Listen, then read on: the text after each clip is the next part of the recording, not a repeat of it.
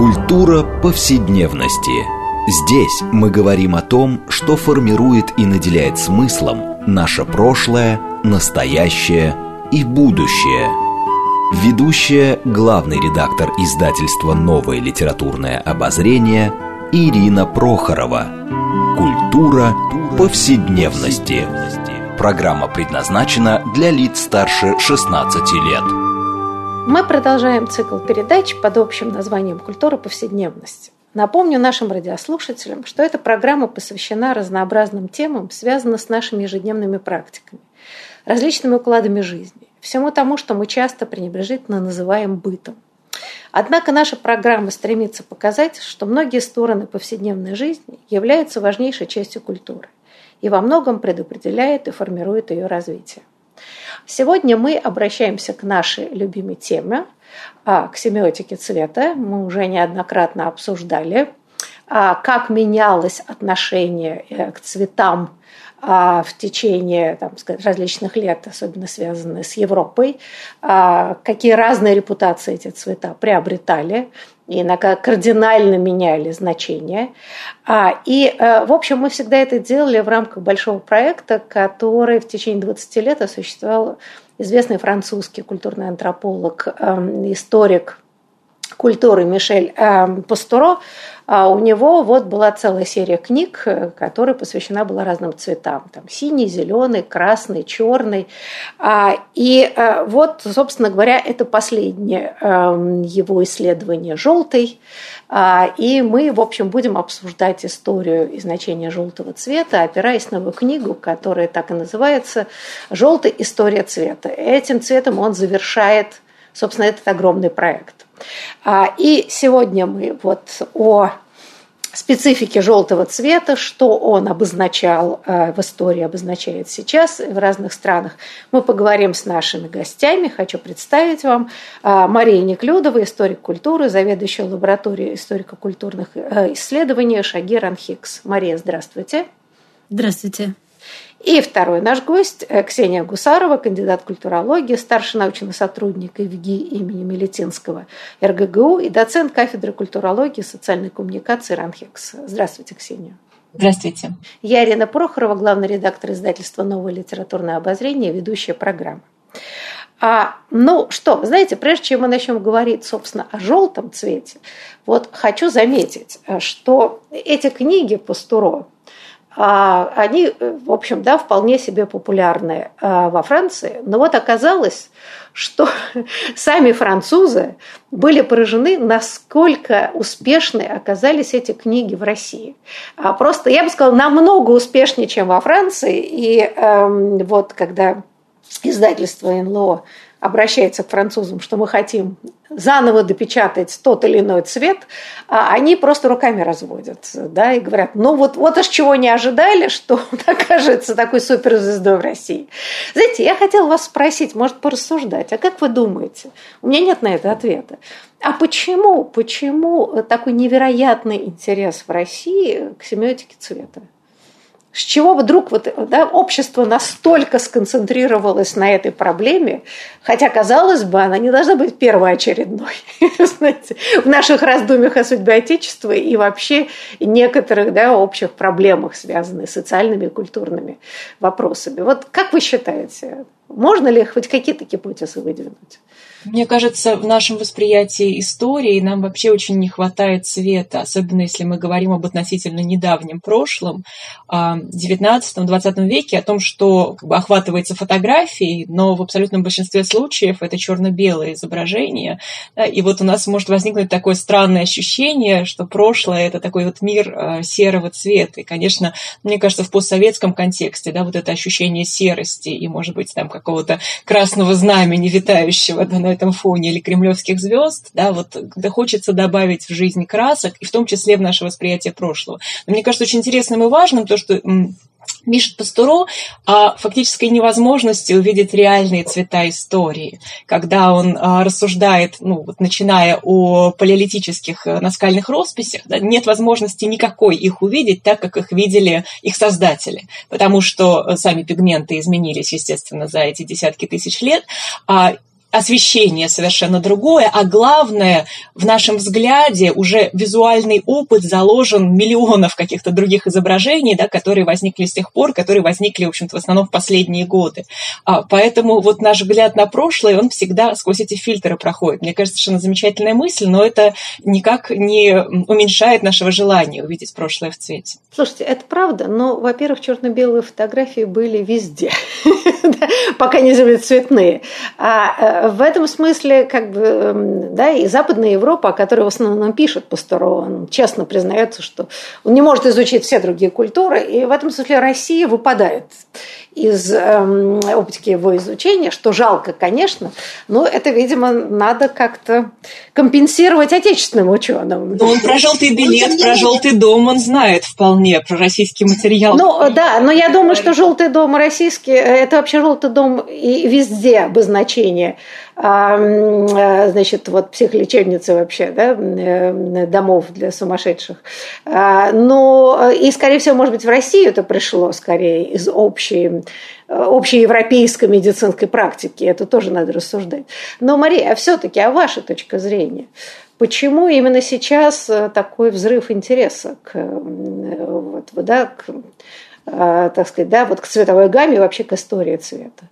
Ну, мне кажется, э, во-первых, я согласна с Ксенией, э, и мне кажется, что идея расцветить прошлое, она, безусловно, присутствует, и тут можно вспомнить, скажем, э, попытки раскрасить черно-белые фильмы, вернуть цвет фотографии, там, где потенциально был цвет. Ну, и так далее, и так далее. То есть, в принципе, действительно очень хочется не только э, знать, что было в прошлом, а ощущать это на чувственном уровне. И вот это вот чувственное познание истории через цвет, через вкус, через э, запах, через э, аромат, ну, в том же НЛО выходил, помните, замечательный двухтомник про запахи в истории, да, ароматы в истории. Вот это вот увидеть, не только увидеть, поскольку зрение воспринимается традиционно как более интеллектуальные а, чувства, но и вот понюхать историю, эта тенденция, конечно, очень сильна. А, но, кроме всего прочего, мне кажется, что это просто а, у нас в нашей практике культурологической, исторически такого рода трудов очень мало. И Пастуро здесь идеально попадает как бы между двумя тенденциями или, я не знаю, типами повествования. А, с одной стороны, такое сугубо научное изучение, что такое цвет, и это страшно интересная, но очень специфическая и очень а, действительно наукообразная область, потому что она связана с преломлением а, света, с химией, ну и так далее, и так далее. Тут очень много разных компонентов. А с другой стороны, с бытовым нашим интересом, идущим в общем-то, из средних веков э, к э, тому, какой мой цвет, да, там, я не знаю, начиная от того, э, кто там, какой цвет по гороскопу, какой цветок, какой камень, или там, я не знаю, какой цвет надо носить в, там, надеть женщине, да, платье какого цвета, в какое время дня и что кому идет. Вот мне кажется, что Пастуро абсолютно идеально ложится между бытовым интересом и научным интересом. Он на самом деле способствует и тому, и другому. И в этом смысле э, это действительно замечательная еще не только исследовательская, но и издательская формула, которую вот он нащупал. И для нашего э, читателя она мне кажется, действительно оказалась очень продуктивной, очень интересной. Ну да, мне кажется, вы правы, и тут я соглашусь. Эм, и, и с первым, и вторым гостем во многом. А мне кажется, что все-таки визуальная бедность, э, существовавшая в советское время, где в городе э, цвета, кроме как вот красных знамен во время праздников, почти не присутствовали. И э, дома красили в такие немаркие цвета. И, эм, так сказать, псевдовикторианская мораль, которая людям предписывала одеваться скромно, незаметно, яркие цвета в одежде как-то порицались как легкомысленные и все прочее. И вот это отсутствие такого полнокровного, да, такого хроматического, что ли, впечатления и опыта. Вот мне кажется, он сейчас восполняется. Во-первых, если мы посмотрим а, даже на улицы наших городов, в общем, стали ярче. Э, даже теперь у нас запретили всякие растяжки рекламные, э, которые, в общем, да, были очень, украшали, как мне кажется, город. И тем не менее, как одеты люди, как, в какие краски даже красят теперь фасады домов. А в этом смысле это какой-то очень позитивный момент, потому что то, о чем пишет Пастуро, э, это во многом какое-то изменение, трансформация сознания и какие-то цивилизационные процессы во многом связаны с изменением статуса цвета. А, да, например, вот он там пишет, когда синий цвет, как он постепенно завоевал в Средневековье лидирующее положение, стал цветом. А, там, если в Древнем э, Риме это был цвет рабов, во многом потому, что краски не было нормальной, которую можно было красить, и вообще он был не статусный, то в средние века изображение Мадонны с синими одеяниями, да, это цвет чистоты и так далее. И, кстати говоря, э, заканчивая свой монолог и передавая вам слово, я помню э, впечатление э, западного коллеги, который приехал в Москву где-то в середине 90-х годов, и он сказал, а вы знаете, как интересно, а, в городе вот, да, визуально появился синий цвет, которого раньше не было, да, и это интересно.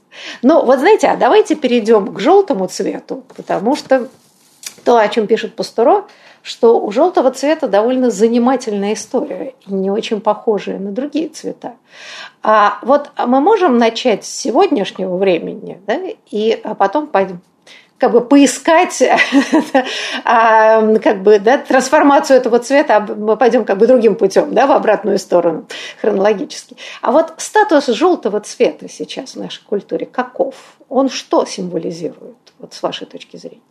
Ксения. Мне кажется, тот прогноз, который дает Пастуров в конце книги а, о том, что, в общем, за желтым цветом будущее, он начинает уже понемногу сбываться на глазах, потому что один из а, сейчас самых а, модных, ну, молодежных, наверное, можно сказать, брендов Off-White использует, ну, желтые тона, да, в своей символике, и, ну, с этим тоже связано такое появление, там, вот этих желтых, там, букв, да, каких-то вот этих желтых элементов, и в целом целом а, вообще да, очень э, много становится да, желтого цвета, и а, в более широком плане я хотела еще сказать вот в продолжении э, э, темы, которая э, в начале нашей дискуссии прозвучала, что вообще интерес к цвету – это такой совершенно недавний э, феномен, да, какая-то его культурная легитимация. В этом смысле можно здесь э, провести э, параллель с как раз тоже запахами да, и какими-то вот органами чувств, которые традиционно в такой классицистической просвещенческой модели стояли внизу, да, вот под зрением. И, в общем-то, в отношении зрения тоже существует такая двойственность. То есть очень давно, как минимум с Ренессанса, дебатируется в искусстве, в художественной критике, а, что важнее в живописи и вообще да, в жизни. Это цвет а, или это композиция, рисунок. А, и хотя есть, были да, отдельные художники, даже художественные школы, отдельные теоретики, которые отстаивали в цвет, но в целом в европейской культуре вот такое недоверие и неприязнь к цвету именно как к чувственной составляющей образа очень сильно. А, и вот действительно только сейчас становится возможным а, как-то реабилитировать цвет, вообще отказаться от такой вот хромофобии, которую а, мы можем найти даже в работах Ролана Барта, например. Да, вот там цветная фотография ему совсем не нравится, в отличие от черно-белой, потому что цвет – это вообще что-то такое непонятное. А сейчас мы Легкомысленные и несерьезные. Это средневековые предрассудки, которые перекочевали в багаж интеллектуала э, уже и в 20 веке. Абсолютно. И желтый цвет в этом смысле это такой вот э, апогей, да, это такая квинтэссенция такого подозрительного отношения к цвету из-за его яркости, да, из-за его такой солнечности.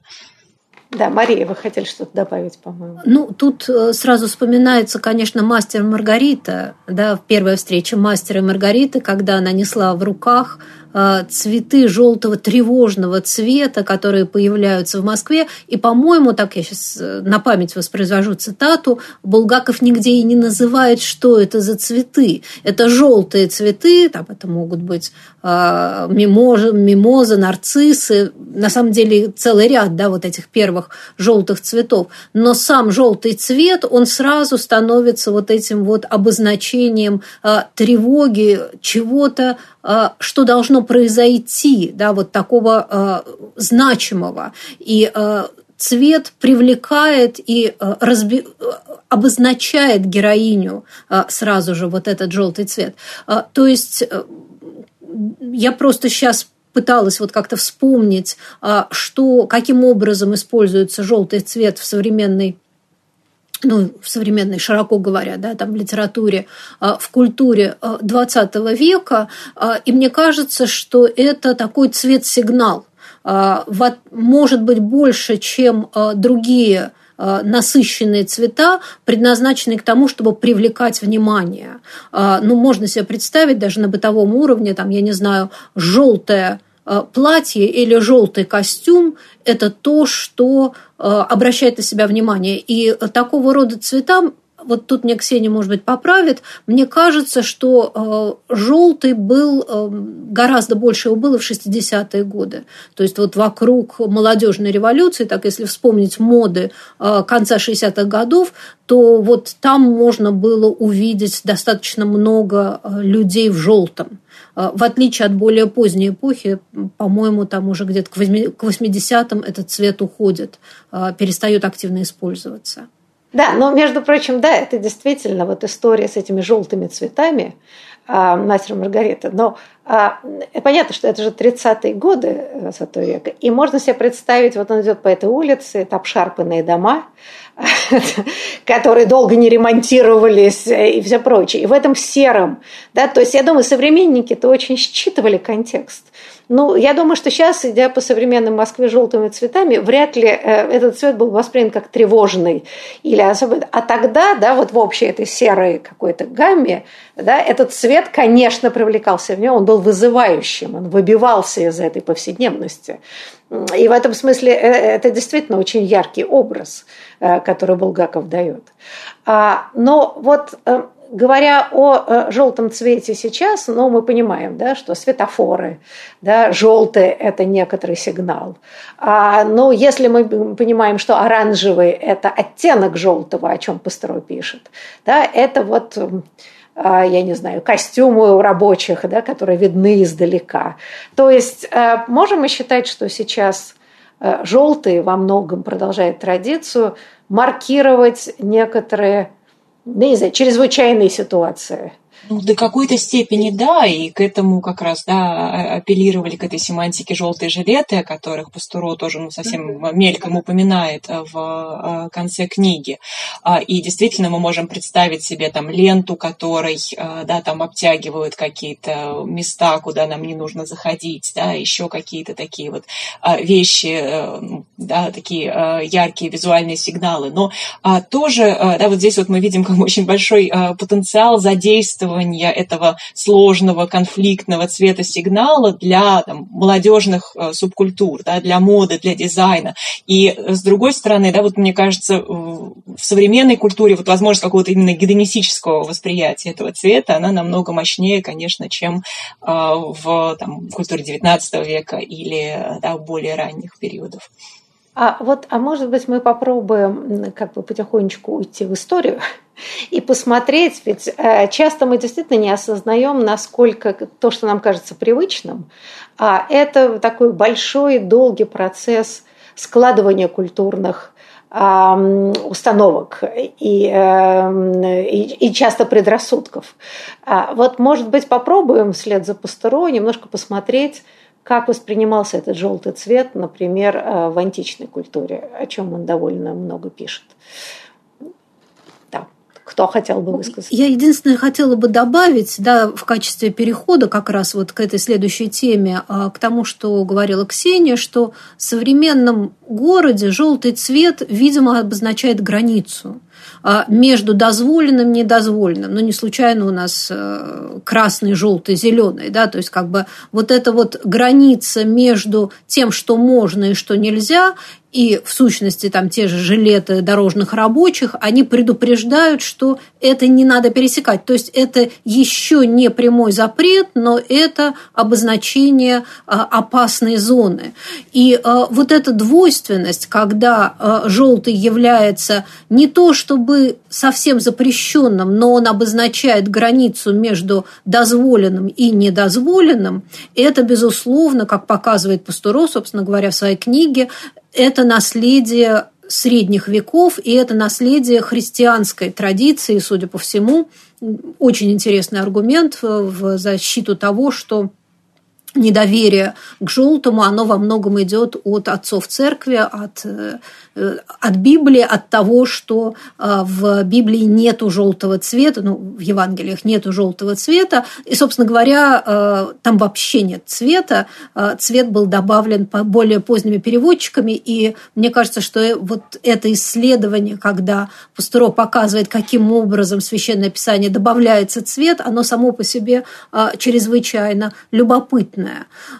И, конечно, одно из очень больших достоинств его исследований – это то, что он показывает не только семантику цвета, а каким образом она изменялась в зависимости от разных культур, будь то античная культура или раннесредневековая христианская культура, или уже переход к нашему времени. Вот эти вот такие вешки, да, менялся, менялось отношение или не менялось отношение, они мне представляются чрезвычайно важными. Да, Ксения, вы хотели что-то добавить?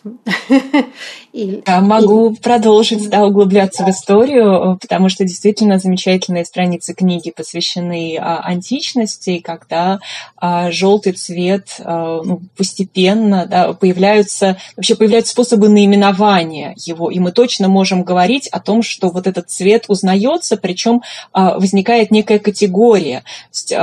Пастуро приводит целый словарь оттенков да, и слов, которые а, называют а, эти оттенки цвета. Также он приводит неопровержимое доказательство того, что э, эти оттенки объединяются в некое единое поле, да, в некую общую категорию. И сама вот эта вот идея абстрактного цвета, которая ну, в целом формируется позже, уже в средние века, это же тоже невероятно сложная конструкция. Мы обычно об этом не задумываемся, настолько легко мы отделяем цвет от его носителя. Но для древнего человека и даже еще для людей античности античности. Цвет был неразрывно связан с материалом. И не случайно, да, очень многие ну, более специфические наименования связаны именно вот, ну, с какими-то материалами, с предметами, в которых а, этот цвет заключен. И а, вот постепенно Пастуро прослеживает, каким образом вот возникают эти абстрактные категории и становится возможным там любить или не любить какой-то цвет вообще, а не, допустим, там красные цветы, а, да, или а, там вот желтую одежду а,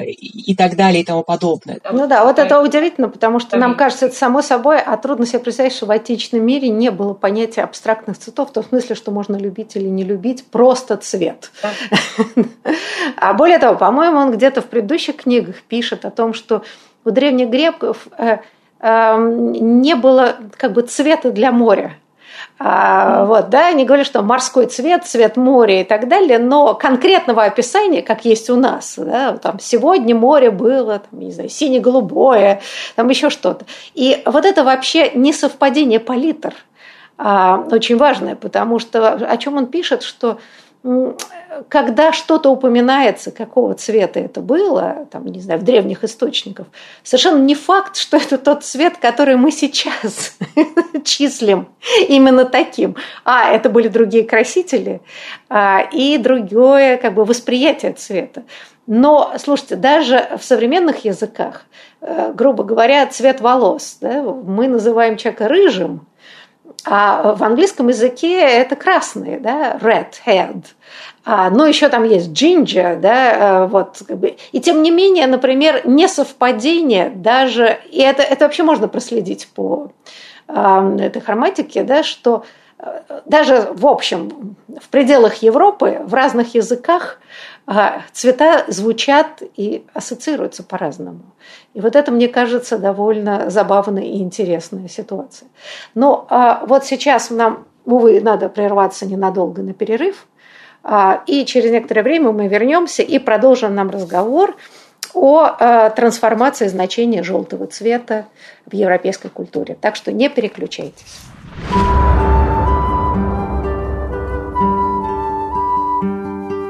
Здесь мы говорим о том, что формирует и наделяет смыслом наше прошлое, настоящее и будущее. Культура повседневности.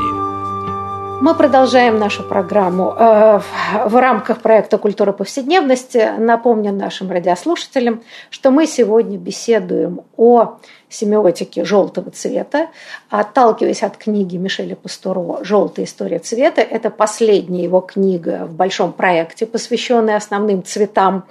А, и мы беседуем а, про специфику восприятия желтого цвета с нашими гостями. Напомню, что с нами Мария Неклюдова, историк культуры, заведующая лабораторией историко-культурных исследований Шагир Амхикс, и Ксения Гусарова, кандидат культурологии, старший научный сотрудник а, Института высших гуманитарных культурных исследований имени Малетинского РГГУ и доцент кафедры культурологии и социальной коммуникации РАНХИКС. Ну, а я Ирина Прохорова, главный редактор издательства «Новое литературное обозрение», ведущая программы. Но вот э, хотела продолжить наш разговор про желтый цвет. Э, интересно, а то, о чем пишет Пастуро, что э, в Древнем Риме желтый цвет был женским цветом. Что довольно любопытно, а, и считался таким вполне себе почетным цветом именно для женщин. А вот, эм, Ксения, а вы не помните, э, как он интересно описывает, какие цвета э, уважающим себя эм, римских гражданам полагал носить мужчинам? А, вот желтый цвет относился вот к так, да, именно женской, так сказать, да, идентичности маркировки. Ну, в первую очередь белый, конечно да, большую часть ну, вот республиканского периода в Риме тоги должны были быть белыми.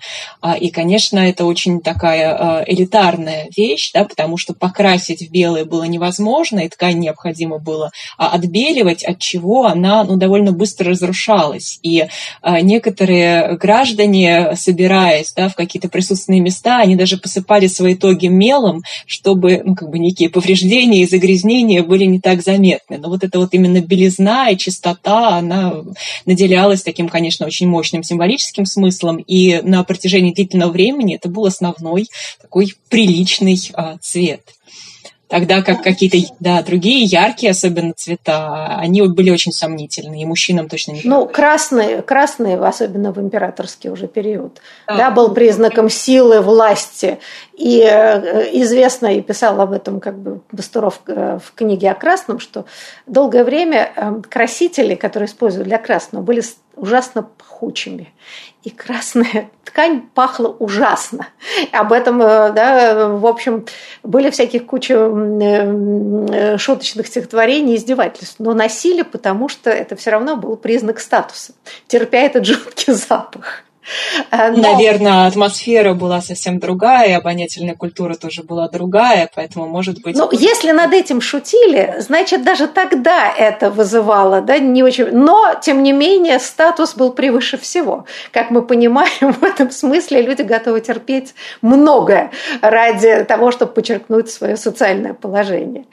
А, но а, на самом деле а, забавно, что, например, в Древней Греции, тут я не могу не процитировать Платона, который, цитату, которую я вытащила, собственно, из книги Пастуро, а в, в Древней Греции моралисты вообще с неодобрением относились э, к, к ярким цветам.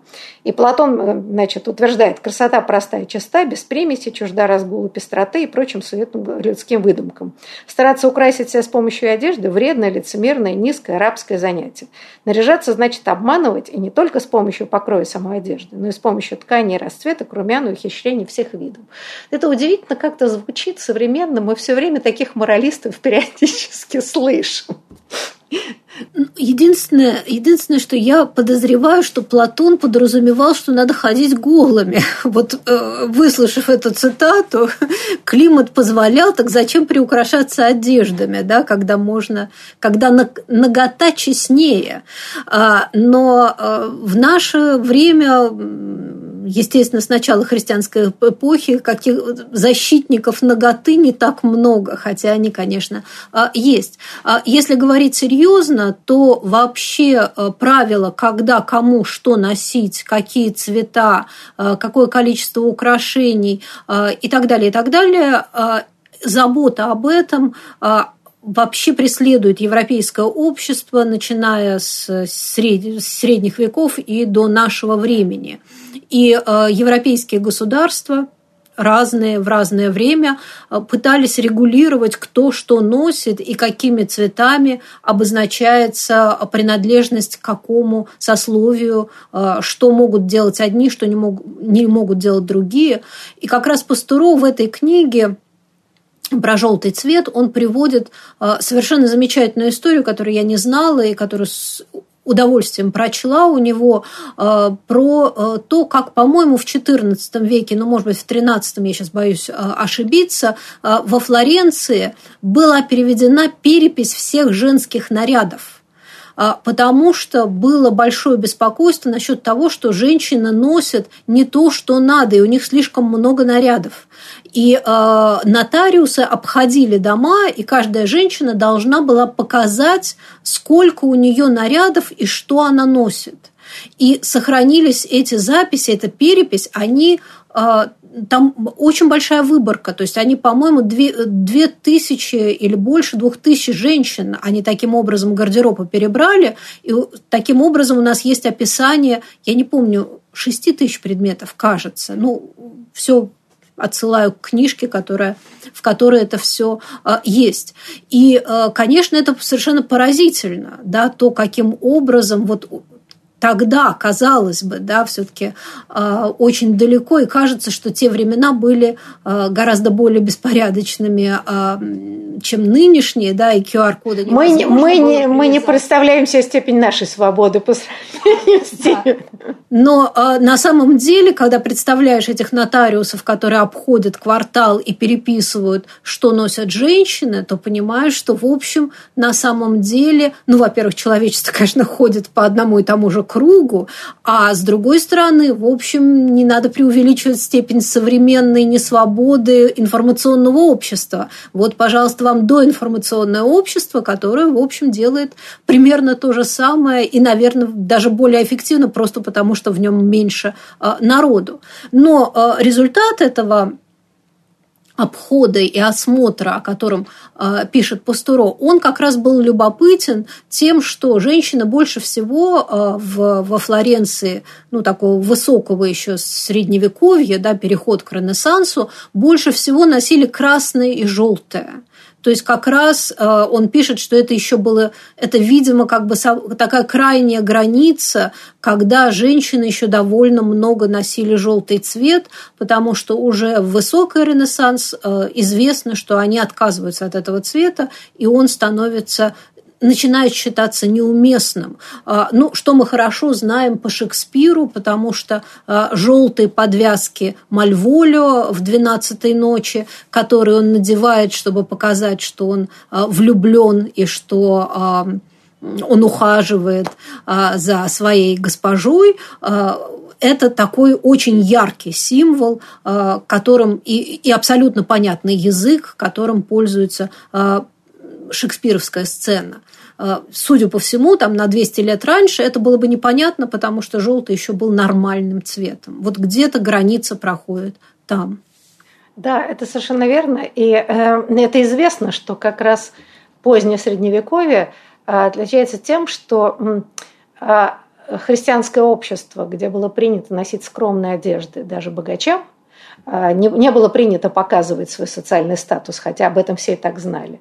А вот эта вот идея скромности начинает разрушаться, что особенно, прежде всего, женщины, ну, в том числе и мужчины, начинают носить вот эти разноцветные богатые одежды. И вот это, эта история одна из отчаянных попыток. Были бесконечные же запретительные указы, все эти ордонансы, регламентируют, что носить, как носить, кому носить. И судя по их количеству, ничего это не соблюдалось. А люди продолжали одеваться. Это известно, что э, на улицах, когда женщинам делали замечания, это описывают современники, они огрызались, э, грубили в ответ и, в общем, жаждали носить эти наряды, поэтому вот ходили и переписывали. Ну, как мы понимаем, в общем, не справились с этими цивилизационными процессами. А, но вот хотелось бы немножко поговорить эм, а когда этот желтый цвет, который носили на практике э, ну, довольно долго, когда он приобретает и почему такое двусмысленное значение? Э, и я бы сказала, сильно отрицательное, что заставляет людей долгое время не носить этот цвет. Но как бы мы сейчас не будем там в давние века, что там в Египте это связано с золотом, и вообще желтый долго ассоциировался, продолжает ассоциироваться с золотом. Почему на гербах да, очень часто, в общем, как бы желтый цвет символизирует золотой. Но вот в практической жизни, а, а что случилось с желтым цветом? Ксения? Ну, Пастуро связывает э, такие радикальные изменения в э, европейской повседневности с реформацией, действительно, с распространением протестантизма, который э, призывает людей как раз да, вот к этой новой скромности, к отказу от роскоши, и желтый, и золотой, и всевозможные яркие цвета, и опять же вот эти вот чувственные соблазны, они начинают ассоциироваться в том числе с католической церковью, с ритуалом, с облачением, с облачением католического католического духовенства, и поэтому в том числе, да, вот они оказываются неприемлемыми, постепенно изгоняются и из повседневной жизни э, тоже. А, но, с другой стороны, Пастуро говорит как раз о том, что вот эта вот двойственность, она в каком-то смысле очень издревле, да, намного раньше появляется у желтого цвета, и тогда, как, когда его очень активно носят э, и любят э, в Э, средние века все равно, да, вот есть такое подозрительное отношение к нему отцов церкви, а, и есть ну, как бы вот параллельные такие э, семантические э, ветви, что ли, да, в осмыслении этого цвета, когда, с одной стороны, это такой ну, очень э, благоприятный цвет, связанный с солнцем, с золотом, с плодородием, с там, цветом спелых пшеничных колосьев и так далее. А с другой стороны, это цвет, который приобретает очень э, негативные значения. И мне, как историку XIX века, в первую очередь, было очень интересно узнать, что те значения, которые присутствуют э, у этого цвета в XIX веке, они сложились там, за тысячу лет до того, фактически фактически. Да, вот какие-то ассоциации с коварством, с завистью, с вот очень какими-то негативными чертами характера.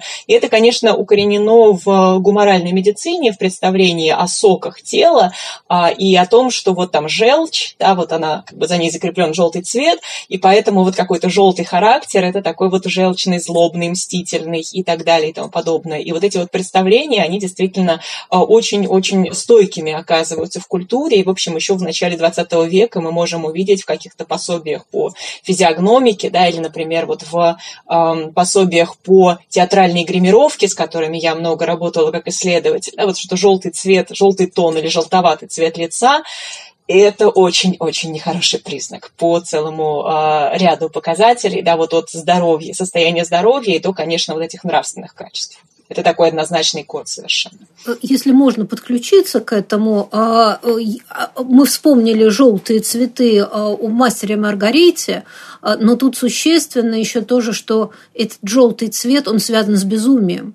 И мастер, который находится в сумасшедшем доме, в желтом доме в каком-то смысле, да, он тоже и не может вспомнить название этих цветов, а вспомнить только цвет, а, отчасти потому, что он находится под воздействием лекарства, он безумец там, ну и так далее, и так далее.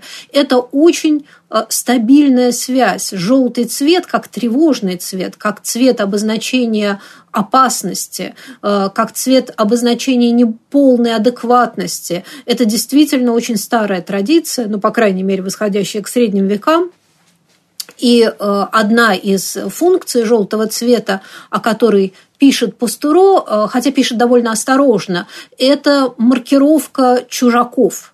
Потому что на протяжении, опять-таки, очень долгого времени европейское общество, помимо того, что оно все время боролось, значит, с роскошными одеяниями, с желаниями женщин, да и мужчин э, вырядиться в во что угодно, да, что, во что-то заметное. А, кроме этого, была достаточно а, разветвленная и не единая система маркировки чужих, куда попадали, конечно, а, люди другой веры, то есть магометане, последователи ислама, и иудеи, куда попадали больные, сумасшедшие, инвалиды, да, поскольку с точки зрения той культуры это тоже люди опасные, неполноценные, э, безусловно, прокаженные, поскольку проказа была большой проблемой, и э, прокаженных маркировали, чтобы было понятно, что к ним не надо приближаться. То есть, и еще, конечно, социально нежелательные проститутки, палачи, люди нищие, бродяги там, и так далее. То есть э, вот эта вот, опять-таки, система QR-кодов, да, она на самом деле идея-то старая, да, то есть э, вот это вот найти такой расписать всех по категориям, а, значит, и обозначить это цветом, чтобы по цвету сразу было понятно, кто ты, можно ли к тебе приближаться или нельзя к тебе приближаться. Но а, единственный, там действительно Пастур очень аккуратно это оговаривает, желтый цвет в эту систему попадает далеко, судя по всему, не сразу, и он является не единственным. То есть а, в, в, в какой-то момент, и трудно определить в какой, Э, действительно желтый становится обозначением чужаков, э, в первую очередь в религиозном смысле, то есть его используют для обозначения иудеев и э, магометан мусульман. Да, но мне кажется, тут еще ведь в XIII веке, о чем пишет Пастуро, например, складывается, когда список семи грехов, за каждым из грехов закрепляется какой-то цвет. Да? И вот он пишет, значит, а, гордыня и похоть ассоциируется с красным, а, скупость с зеленым, лень с белым, а, зависть с желтым. И э, помимо этого еще, да, помимо зависти, уже потом приписывается еще ревность, э, ложь, лицемерие и, э, грубо говоря, потом предательство. И то, что описывает, например, как долго в иконографии там Иуду изображали рыжим – чтобы выделить его как предателя. И э, вот этот желтый цвет, в который обрежали человека, идущего на казнь, э, тоже с этим связано. Поэтому я боюсь, что желтый цвет, который потом становится доминирующим, э, вот, как бы, да, в культуре. И поэтому дальше эти печальные страшные вещи, как желтая звезда в нацистской Германии, это вот да, из этой средневековой символики цветов – постепенно переходят, казалось бы, в другую культуру, но, увы, с теми же значениями. А, а вот, э, я не знаю, э, Ксения, а вы помните или нет, там есть совершенно замечательная история, связанная как раз вот желтый, извините, и моча. да? И поэтому еще отчасти, значит, желчь и моча – это, в общем, продукты деятельности тела, который всегда ассоциируется с отрицательными, конечно, ощущениями. И э, вот, если вы помните, там замечательно, как э, как вообще эм, э, строилась, я не знаю, диагностика на основе врачей, которые рассматривали эту мочу и оттенки цвета, если помните. По-моему, там как-то замечательная история. Ну, вообще, ранее нововременная медицина и средневековая медицина, а вот, э, основанная на э, представлениях о том, что э, в здоровом теле должен быть баланс жидкостей определенных, а она же не, не предполагает какого-то резкого ну, вторжения в тело. Не случайно занятия анатомией очень долго были незаконными, и там, там медики, художники выкрадывали трупы и всякие такими ужасными занимались вещами в этой связи. А вот э, ну, стандартная медицинская практика этого времени связана с исследованием того, как бы, что попадает в тело, поэтому еда и питье являются лекарством либо ядом, а и с тем, что из него выходит. И действительно диагностика по э, анализу да, там, вида, запаха и так далее. А мочи – это ну, такой ключевой прием, и он запечатлен на множестве прекрасных живописных полотен, где где мы можем, значит, игру этого желтого цвета в склянке, в свете свечи э, как-то различить и вполне им насладиться. И в этом смысле тоже ну, как бы не было какого-то однозначно негативного смысла у этого, поскольку ну, это вот такой действительно основной инструмент э, диагностики.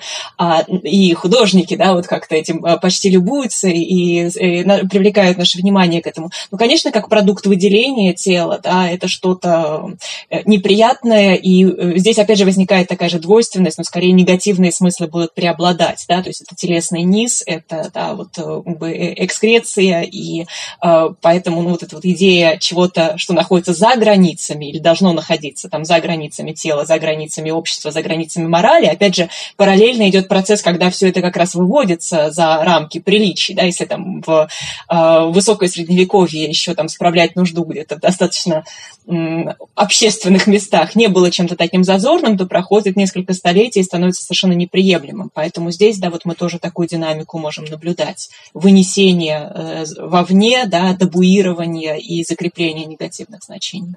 Да, но я помню, что я была потрясена, когда читала, что значит, был так называемый круги э, мочи, да, то есть сделали такую просто таблицу, круг, грамматический круг со всеми оттенками, пардон, мочи, э, с названиями по латыни, э, потому что в европейских языках вообще еще как бы язык цветовой плохо был развит. И вот как бы рассматривали на предмет, когда смотрели мочу больного, смотрели, к какому а, какой части спектра это относится, и выносили свои суждения. Вот, поэтому это как-то вот сейчас это выглядит довольно забавно, но вот это такая многовековая врачебная культура, которая, которая закрепила вот такое двойственное отношение к этому цвету который символизирует слишком много всего и разного. А, ну вот у нас как бы остается тут практически две минуты, а, а все-таки если мы вернемся к какому-то потенциалу желтого цвета, но ведь он много веков и до сих пор все-таки ассоциируется и с солнцем да, вполне себе положительный образ а, света. И вот почему там краткая вспышка интереса к нему в XVIII веке возникла в, просве... в период просвещения. Как бы идея да, светлого пространства, я не знаю, светоучения и все прочее. А можем ли мы считать, что все-таки этот, э, эта коннотация да, может оказаться решающей в наше время? А, насколько мы готовы, готовы к ярким цветам, как позитивным. Маша, ваше впечатление? А, ну, если, а, опять-таки, это очень интересное различие, которое проводит Пастуро, и совершенно справедливо, между цветом и светом потому что они то мешаются, и мы э, говорим, что цвет имеет свет, э, э, то есть, ну понятно, да, цвет есть преломление э, света, световых волн, э, но одновременно он есть пигмент. И вот эта вот двойственность, то, что это и преломление световых волн, и пигмент, э, она создает определенную сложность э, в изучении цвета. Поэтому, если мы говорим о как бы любви к свету, к светлым пространствам, которое очень свойственно э, современной культуре. Современный человек страдает без солнца, без света, но э, насколько это желтый спектр, а не белый – вот это вот э, вопрос. Вот скажем, то, что у нас публичное пространство, они скорее освещаются белым светом, а не желтым. И вообще выбор между желтым и белым светом, между лампочками соответствующими, он чрезвычайно любопытен, и э, там, я не знаю, я э, не решусь выносить тут какие-то суждения. Но в том, что касается тканей, а, мне кажется, что а, желтый цвет будет оставаться цветом некоторого, а, ну, не, не то чтобы протеста, но желания заявить о себе и стать вот таким ярким пятном, тем более, что он гендерно не обозначен, в отличие, сам, скажем, от розового, голубого там, и других ярких цветов, радостных цветов, которые э, есть в спектре. Да, ну вот программа заканчивается наша, к сожалению. Да, я тут же вспомнила про желтую кофту Маяковского, которая точно э, символизировала этот знак протеста и выделения, и, так сказать, выламывания из эм, культурных стереотипов. Но надеюсь, что разговор о цветах у нас продлится, а надеюсь, наши радиослушатели с удовольствием прочитают книгу Пастуро и узнают очень много нового не только о самом цвете, сколько о нас самих сквозь цветовую призму. Спасибо вам большое за интересную беседу. И до будущих встреч.